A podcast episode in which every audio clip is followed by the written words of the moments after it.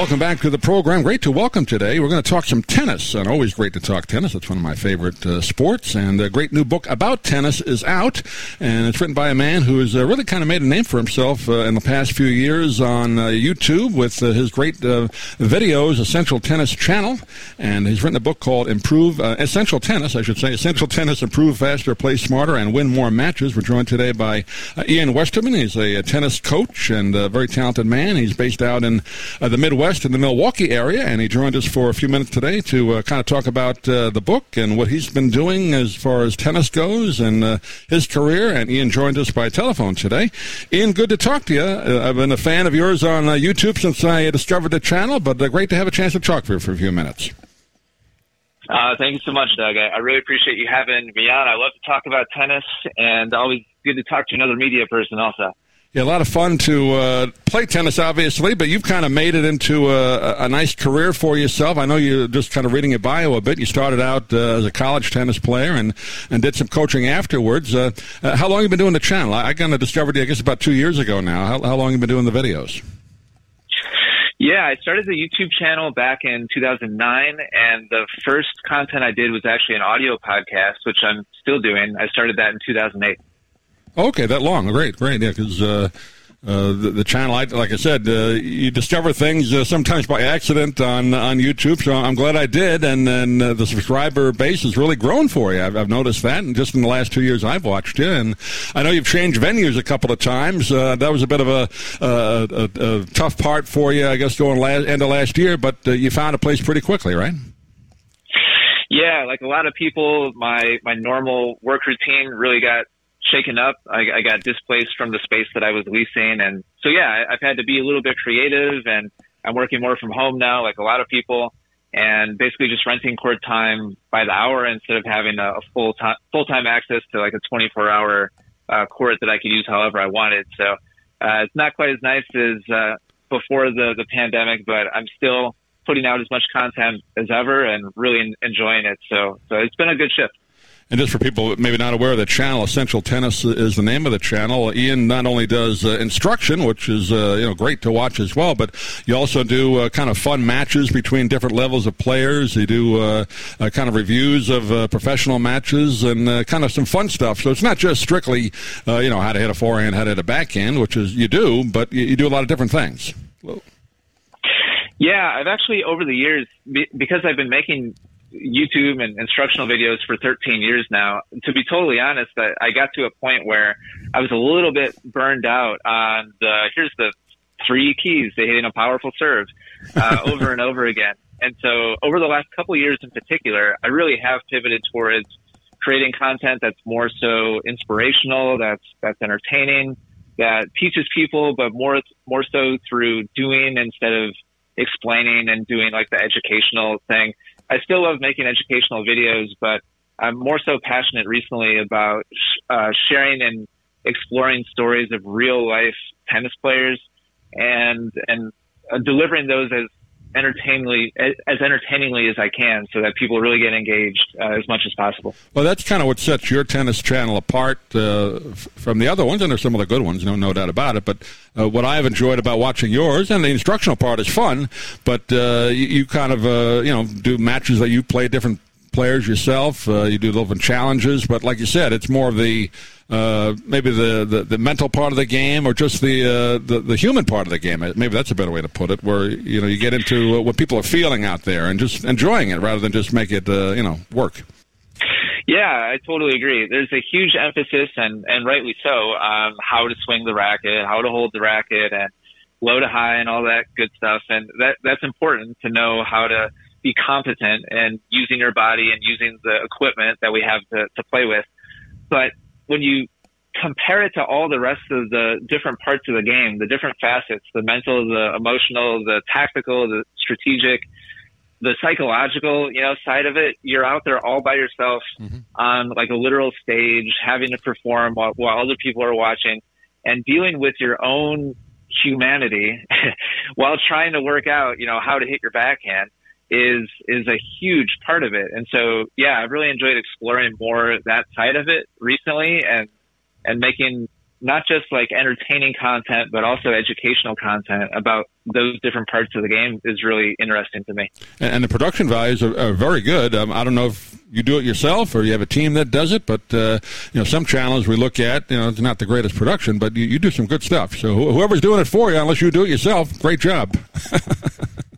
Thanks. Yeah, I've got two two guys that have been on full time for a while that do production work for me. Yeah. I'm I'm definitely very involved in it. Uh, the first five years I did it all myself, so so I had a lot of repetitions before I had anybody on full time. But the last seven or eight years, I've had a team of at least two or three guys uh, that help with the shooting and the editing and the publishing, and, and they do an amazing job.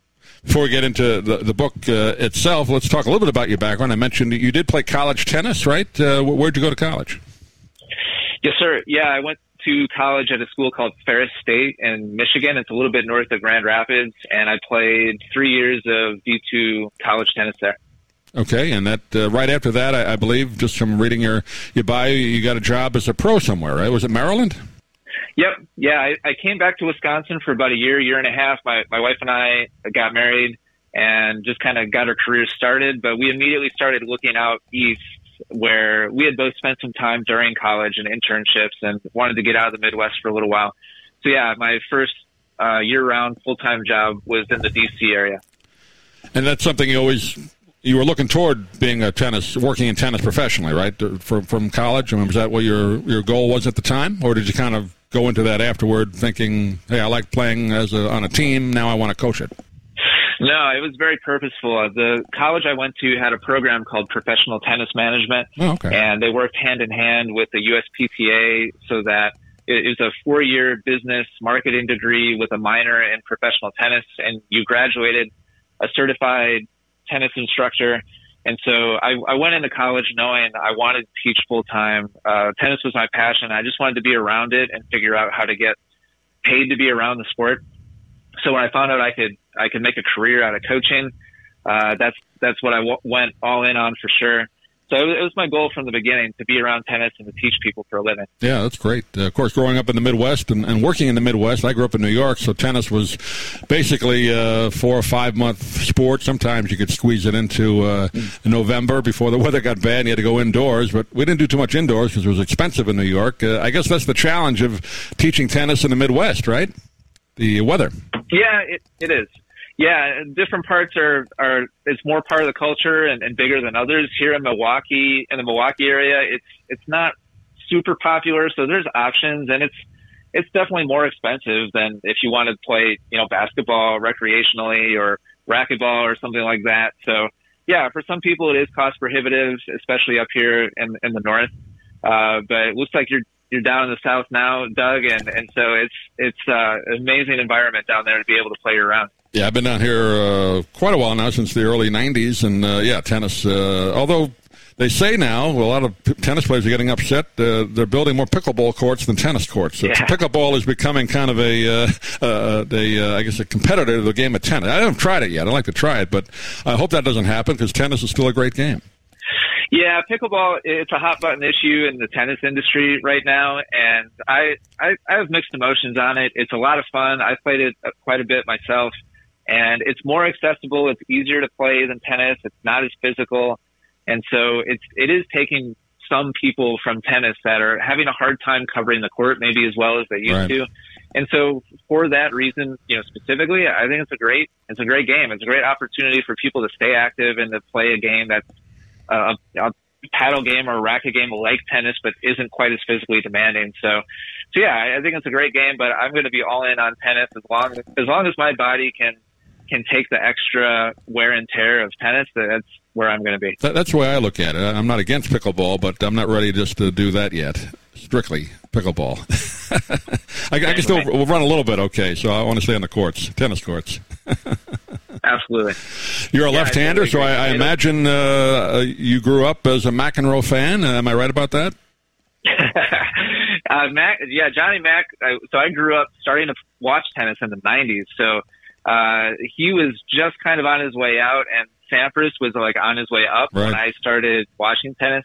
So uh, I was really lucky to grow up in the this, the uh, the Sampras Agassi era, and I was more so. I've always been better at the net than at the baseline. So So I was a big Sampras uh, fan growing up, watching him still serving and volleying and chipping and charging.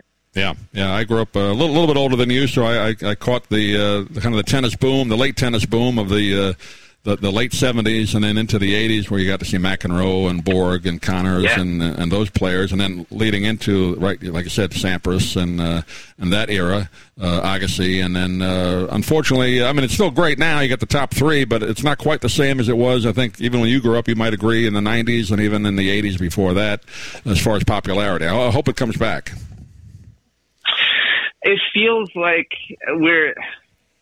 It feels like we're maybe a little bit on the the downside of that Yeah. trend, but but not by a lot. I mean, uh, yeah, Federer's been sidelined for a little while. Djokovic was out for a little while. Yeah, the the big three, Serena, you know, is not active. So yeah, it doesn't feel like it's uh, quite as big as a, a year or two ago, but I think we're probably still up close to around the peak of that, you know, kind of the big three era. Um, and I, I think it's important just to appreciate every time any of the big three plays, you know, from here on Sure. out, just to enjoy the fact that we were in such a golden era the last 15 or 20 years or so.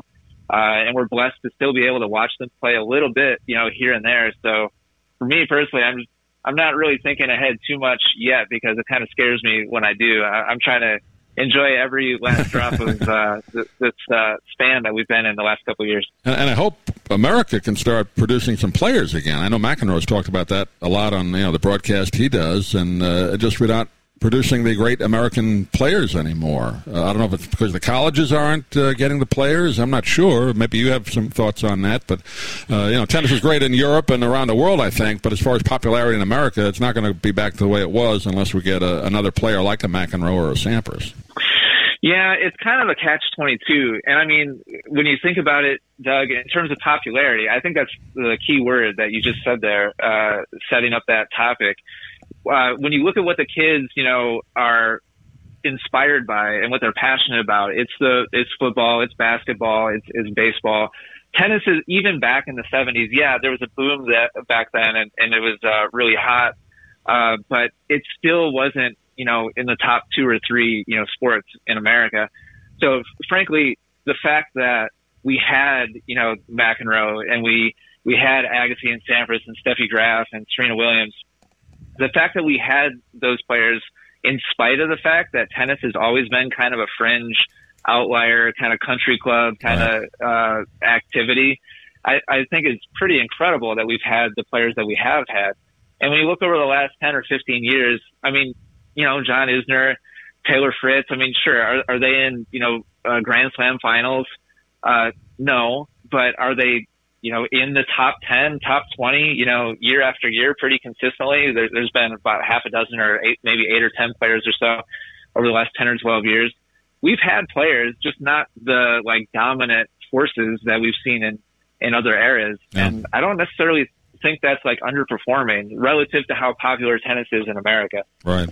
Although television, uh, again, you go back to you know even the era where you started watching, it was still on CBS uh, most of the uh, U.S. Open, and uh, Yeah. NBC had uh, had Wimbledon and all that. Uh, you know now you have to really look for tennis. Uh, ESPN has a lot of it, but some of it you just got to find in the tennis channel. So you really got to look for the sport now, as far as opposed to years ago it was on the networks.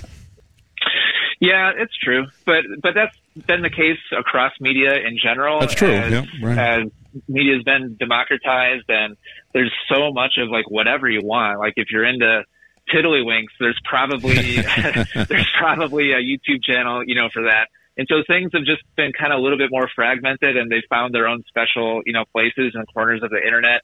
Um, and so, yeah, I, I would, I guess, say broadcast, you know, mainstream household uh, content has really kind of been disrupted as a whole. So I agree. You know, uh, strawberries and cream at you know the breakfast at Wimbledon. Right. It made it feel much more special back in the day. But um, but media has gone through a lot of transformation over the last ten or twenty years. I, I think it's more so having to do with that than it is uh, tennis.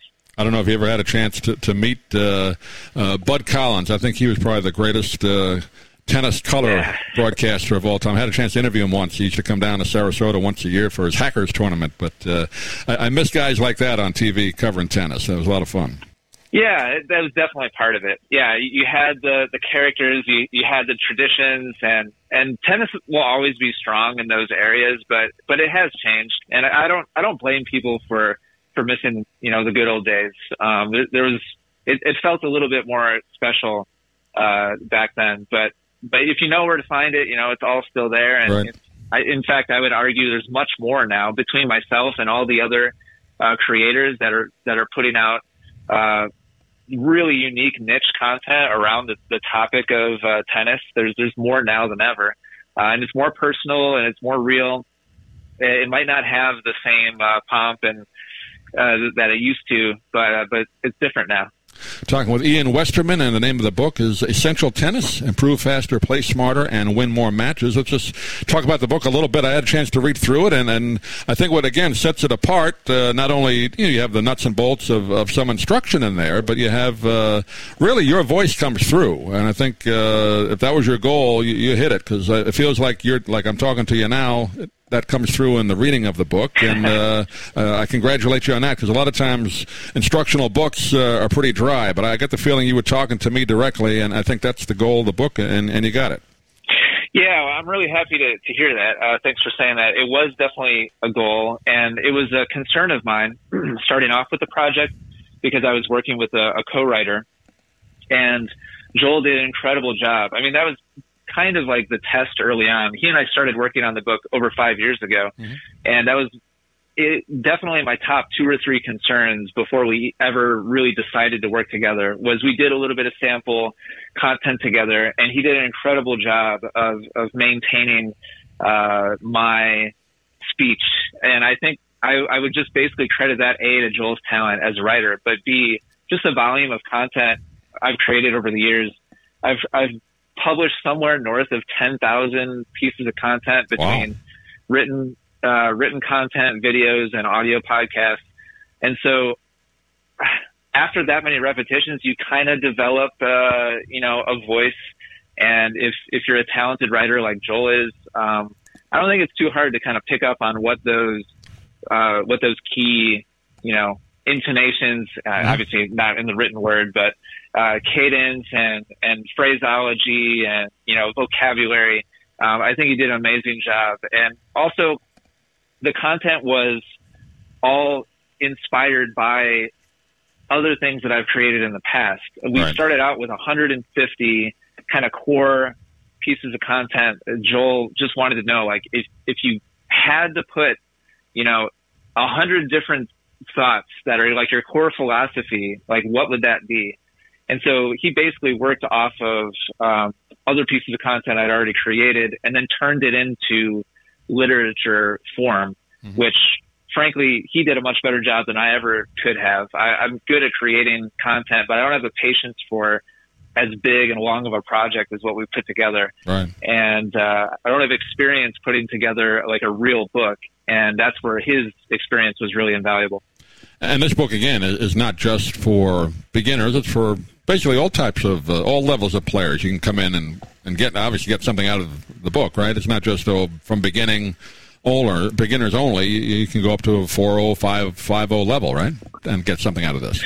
Yeah, that was another core goal of ours was to make it as useful and practical for all levels of play as possible, and that's only possible when it's a more of a it's more of a philosophical book than it is like you're what you're not going to find in essential tennis is how to hit a forehand and like uh image one image two like here's right. position you know here's the setup here's the racket drop here's contact point here's the follow through like there there isn't any of that um it, rather than be uh, prescriptive and say here's how to hit a tennis ball it's much more philosophical in terms of um, let's think about the core principles that make up all good tennis players, as opposed to um, here's the basics of like how to hit a volley. Yeah. Um, so it's it's kind of hard to explain, uh, but philosophical is the best word I can come up with. It's uh, in reviews, multiple people have, ref- have called it their new like tennis Bible, and it's because it touches on the emotional, the psychological, the mental, as well as uh, tactics and strategy, as well as how to use the body uh, efficiently and smoothly. Uh, things that apply to all tennis shots for all levels of play and not just a, particular type of person. Well, I know I'm going to get. I got something, a couple things out of the book just from. I, I play in some Ultimate Tennis League down here, so a couple things have already worked, and I'm going to try them again. I'm in, I'm in a sing, summer singles league, so I'm going to try some of that mental stuff because I need some help there as far as keeping my head in there, not get too frustrated. we all do. Yeah, it's it's not just you. Trust me. It is the I reason know. why it, it takes up a, a good chunk of the book, and it's been a big challenge for me in the past, and I feel really blessed that I, I get to pass on what what I've learned for that works for myself and also my students. Before we wrap up, uh, I'll just ask you the, the basic, or the, I guess the, the talk show kind of question. What what's the best thing you probably learned from doing this project, uh, and, and what's the biggest uh, issue you have as far as teaching tennis? What, what's the biggest mistake people make? Oh man.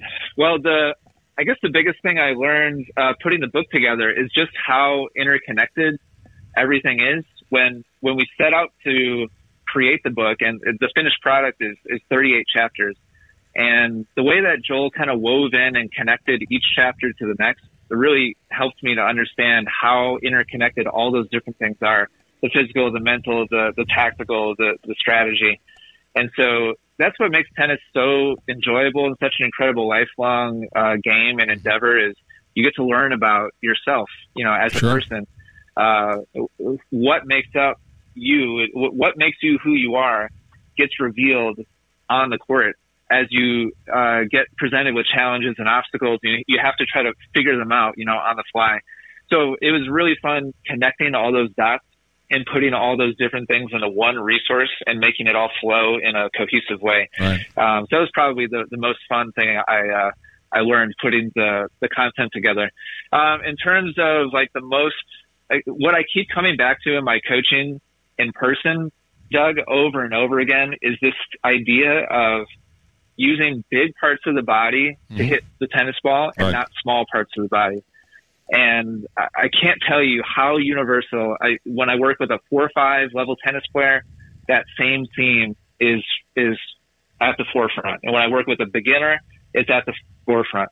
Uh, on a serve, on a volley, on a ground stroke, however however well a player uses the the big, stable, strong parts of the body, the hips, the torso, the the core, to provide and deliver energy into the arm, the more smooth and flowing and efficient their game is going to be. Right. Uh, the less those big parts of the body are engaged, the more the small parts have to make up for it and actually do the hitting.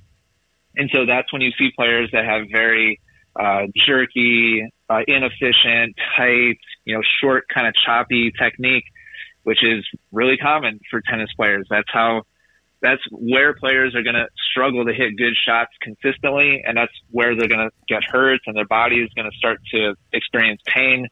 And in a nutshell, that's what I work on with every player, every level, every shot is basically kind of comes down to that core theme or idea. Yeah, I, I, I, I try and do that uh, on the serve. I'm trying to do it on every shot, but the serve, if you could get the full body into it, you could serve all day, and your arm's never going to get tired. That's the whole key to that. Yeah, but uh, yeah, I, got- I got that out of the book as well. But uh, I've tried to do that. So it's kind of the, uh, the what the linkage or the core from bottom to top. That's what you, is that how you say it in the book? Yeah, the, Ener- energy the linkage, right? We, Yeah, principle we talk about is the kinetic chain. kinetic uh, train. I couldn't think of the in- word kinetic train. That's it. Yeah. Yeah, right. Yeah, there you go. Yeah, Yeah. yeah, You had linkage. Yeah, you, had all the you had all the ideas in that. Yeah, that's that's the the body is designed to work in a certain sequence so that energy can flow from those big, strong, stable parts out through the the smaller parts. Right. The arm really and the shoulder, you know, and the hand. Yeah, there's some active acceleration happening, but more so those smaller parts are really meant to just be a conduit to deliver energy from the bigger parts. But your average tennis player totally reverses that. And even though they think they're using their body, they're really just using the arm to power the Right. shot. And that's why they get tired. That's why they spray the ball all over the place. Uh, and that's why the performance isn't as good as what they'd like. Yeah, I always thought, kind of made the serve or thought of the serve as a, a baseball pitcher because they, they do the, the good pitchers is pitching from the legs and the hips and the big muscles, and the arm is basically just the last thing that sends the ball forward. So the serve is very similar to that. Yeah. At least I try and do it that way. Definitely. Yeah. What's fascinating as you look across every sport is the principles are exactly the same. Whether Yeah. you're a hockey player or a boxer or a baseball pitcher or a football quarterback, like the the power delivery, you know, mechanisms are are all the same. The the actual technique might look a little bit different depending on what you're trying to provide force into. Right. But the that same principle of using the big parts and keeping the small parts relaxed remains the same across all of them. Well, Ian, I could go on talking tennis for an hour, but we, we, we went over the time. I already told you, so I'll let you go now. But let me give the title once again. It's called Essential Tennis Improve Faster, Play Smarter, and Win More Matches. And Ian Westerman has been our guest today. And please check out his Essential Tennis channel on YouTube. And uh, Ian, I know the book's probably available everywhere, but do you have a particular website you want to direct people to? I, I think Amazon is just the easiest for everybody these Okay. days. You can get it the next day, pretty much no matter where you are. Uh, international, uh, it's, it's available everywhere. Uh, so yeah, I would definitely check out Amazon. And you're, of course, uh, in addition to the tennis channel, you're available for like, local coaching. You do that in the Midwest as well, right? You, you do private lessons, private coaching. Yeah, it's it's pretty limited, but I do. I only I only have time for a couple students per month. Most of what I do is the on the digital side of things, Right. and that's by design. It, it reaches more people. I- I'm able to make a bigger impact, and so I still do coach regularly, but it's I don't have a, a normal you know 40 hour a week schedule like most coaches do. Are you able? I'm not not not looking for numbers or anything, but are you able to make a pretty much full time living now with the YouTube?